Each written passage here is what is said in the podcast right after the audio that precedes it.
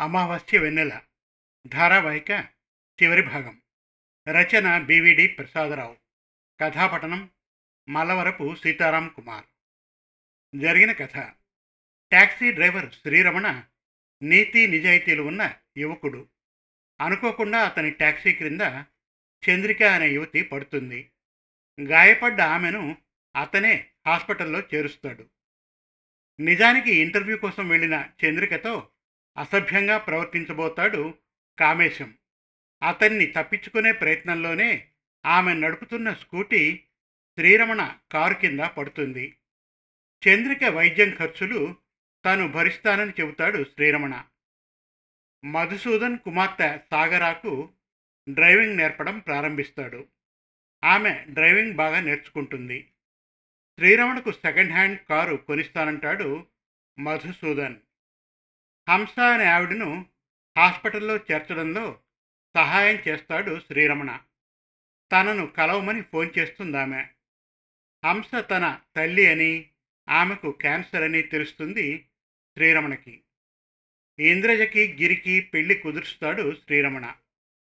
ఇక అమావాస్య వెన్నెల ధారావాహిక చివరి భాగం వినండి.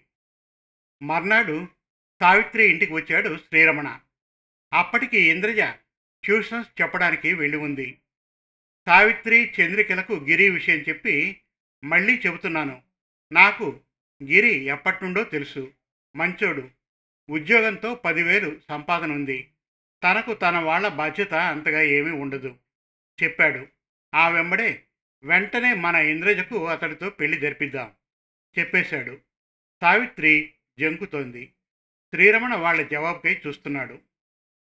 మా స్థితి నీకు తెలుసు. పెళ్ళి పేరుతో ఎంత కూడా ఇచ్చుకోలేం అంటుంది సావిత్రి. అడ్డై అబ్బా అట్టివేమీ ఉండవు. గిరి అట్టివి ఆశించడం లేదు. పెళ్ళి జరిపించి అమ్మాయిని అప్పగిస్తే చాలు. వాడు ఇంద్రజను చక్కగా చూసుకుంటాడు. మన పిల్ల మంచిదే కనుక వాళ్ళ కాపురం బాగుంటుంది. భరోసంగా మాట్లాడాడు శ్రీరమణ. సావిత్రి తేలికవుతుంది. రమణ నీ మంచితనం మాకు తెలుసు. నువ్వు చూపుతున్న సంబంధం కనుక మేము కాదనడానికి వీలే లేదు. నీ ఇష్టమే అంది చంద్రిక. ఆ వెంబడే కానీ పెళ్ళి జరిపించడం అంటే ఆ ఖర్చు కూడా పెట్టలేం. నీకు తెలియందా? నసిగింది. అట్టాసం అసలొద్దు. రిజిస్టర్ ఆఫీసులో పెళ్ళి ఆహ్వానిద్దాం. ఇరు కుటుంబాల పెద్దల కలయిక చిన్నపాటి విందు అంతంత మాత్రంతో సరిపుచ్చుకుందాం. నేను వాటిని చూసుకుంటాను. సరేనా? చెప్పేశాడు శ్రీరమణ. కుర్చీలో కూర్చున్న చంద్రిక లేచింది. రెండు చేతులు ముందుకు చాచి రమణ అంది. నేను నీకు ఎదురుగానే ఉన్నాను. చెప్పు చెప్పాడు శ్రీరమణ. చంద్రిక రెండు చేతులు జోడించి నమస్కరిస్తూ నువ్వు ఇంత మంచోడివా రమణ? నా చూపు పోయినందుకు నువ్వు ఇంతగా మమ్మల్ని ఆదుకోవడమేమిటి?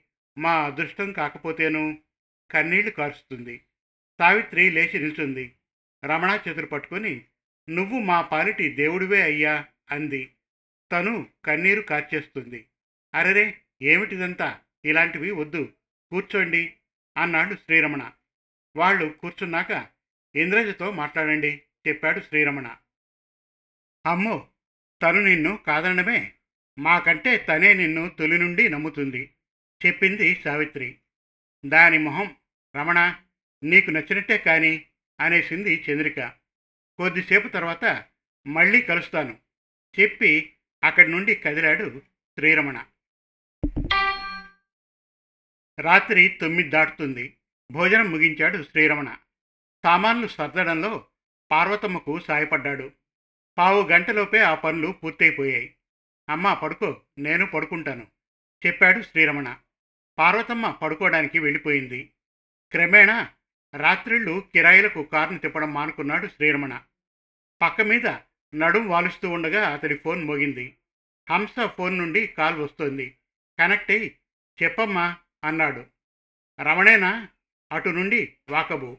ఆ అనేశాడు శ్రీరమణ. అటు గొంతు హంసది కాదని గుర్తించాడు. తికమక పడుతున్నాడు. నేను లక్ష్మిని అటు నుండి బొంగురుగా వినిపించింది. చెప్పమ్మా శ్రీరమణ ఆత్రమవుతున్నాడు.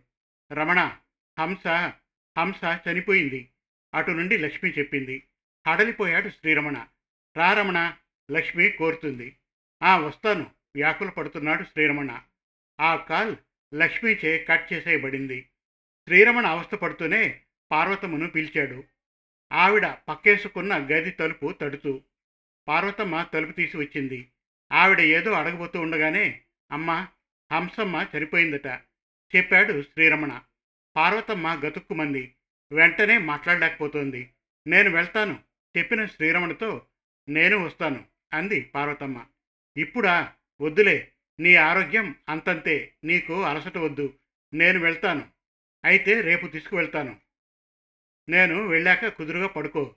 ఈ రాత్రికి అక్కడ ఏమీ చేయలేంగా? చెప్పగలిగాడు శ్రీరమణ. పార్వతమ్మ ఏమీ అనలేకపోయింది. శ్రీరమణ హంస ఇంటికి కారుతో కదిలాడు. పది రోజుల తర్వాత ఉదయం పార్వతమ్మ వండిపెట్టిన పదార్థాలతో శ్మశాన ప్రాంతంలో ధర్మశాస్త్రం ప్రకారం హంస కర్మకాండల్ని నిర్వహించాడు శ్రీరమణ. కాసిం అబ్దుల్ గిరి శ్రీరమణకి తోడయ్యారు. షిరిడి సాయి మందిరంలో రమారమి పాతిక మంది పేదలకి భోజనాలు పెట్టాడు. సావిత్రి కుటుంబానికి హంస సంగతి శ్రీరమణ ఇప్పటికీ తెలియపరచలేదు. సాయంకాలం హంస ఉన్న ఇంటి ముందు లక్ష్మితో హంసమ్మను ఆదరించినందుకు మీకు థ్యాంక్స్ అమ్మా అన్నాడు. అయ్యో మనిషికి మనిషి తోడవకపోతే ఎలా? మరి నువ్వు అంతేగా? తను నిన్ను చూశాక నుంచి నువ్వు బాగా తనకై తిరిగావు. తనను బాగా చూసుకున్నావు. చెప్పింది లక్ష్మి.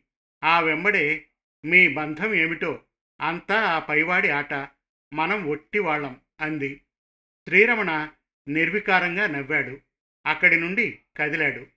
మరికొన్ని రోజులు గడిచాయి. ఈలోగా ఇంద్రజ గిరిల పెళ్ళి చక్కగా జరిగిపోయింది. ముందు అనుకున్నట్టే సావిత్రి ఇంటిని చేరి ఉద్యోగం చేసుకుంటూ ఉంటున్నాడు గిరి. సావిత్రి కుటుంబానికి చేదోడవుతున్నాడు. వీటికి శ్రీరమణ చొరవే కారణం. ఇంద్రజ ఎప్పటిలాగే ట్యూషన్స్ కొనసాగిస్తూ ఉంది. ఇంద్రజ గిరిల సంరక్షణలో సావిత్రి చంద్రికలకు స్వస్థత అందుతోంది. ఆ రోజు ఉదయం శ్రీరమణ పార్వతమ్మను మార్కెట్కు తీసుకువెళ్ళాడు. వారం రోజులకు సరిపడే వంటకై సరుకుల్ని పార్వతమ్మ సూచనల మేరకు కొనిపెట్టాడు. ఆ మధ్య వరకు పార్వతమ్మ వంటకై సరుకుల్ని రోజువారీగా కొనుక్కునేది. శ్రీరమణ చొరవతో అది ఇప్పుడు మారింది. ఈ మధ్య లగాయితూ కూరల సరుకులు శ్రీరమణే రోజువారీగా తాజావి తెచ్చిపెడుతున్నాడు. మార్కెట్ అయ్యాక పార్వతమ్మను ఇంటి వద్ద దింపేసి తను పనికి బయలుదేరాడు శ్రీరమణ. రాత్రి భోజనం వడ్డిస్తున్న పార్వతమ్మ శ్రీరమణతో చీకటి బతుకులకు వెలుగవుతున్నావు. సంతోషం. అంది సడన్గా. ఆ వెంబడే మెప్పుకో స్వార్థానికో అంటే కానే కాదు. ఏమిటాయనా నువ్వు? నువ్వు కొవ్వొత్తి మాదిరి మాత్రం కాకూడదు. నీకోసం నువ్వు ఆలోచించుకోనాయనా చెప్పింది గద్గదికక శ్రీరమణ భోజనమాపి తలెత్తి చూశాడు. చీర కొంగుతో కళ్ళొత్తుకుంటోంది పార్వతమ్మ. శ్రీరమణ చెలించాడు. సమాప్తం. ఈ ధారావాహికను ఆదరించిన పాఠకులకు రచయిత శ్రీ బివిడి ప్రసాదరావు గారి తరఫున మన తెలుగు కథలు డాట్ కామ్ తరఫున మా అభివాదాలు తెలియజేసుకుంటున్నాం. మరిన్ని చక్కటి కథల కోసం కవితల కోసం వెబ్ సిరీస్ కోసం మన తెలుగు కథలు డాట్ కామ్ విజిట్ చేయండి. Thank you.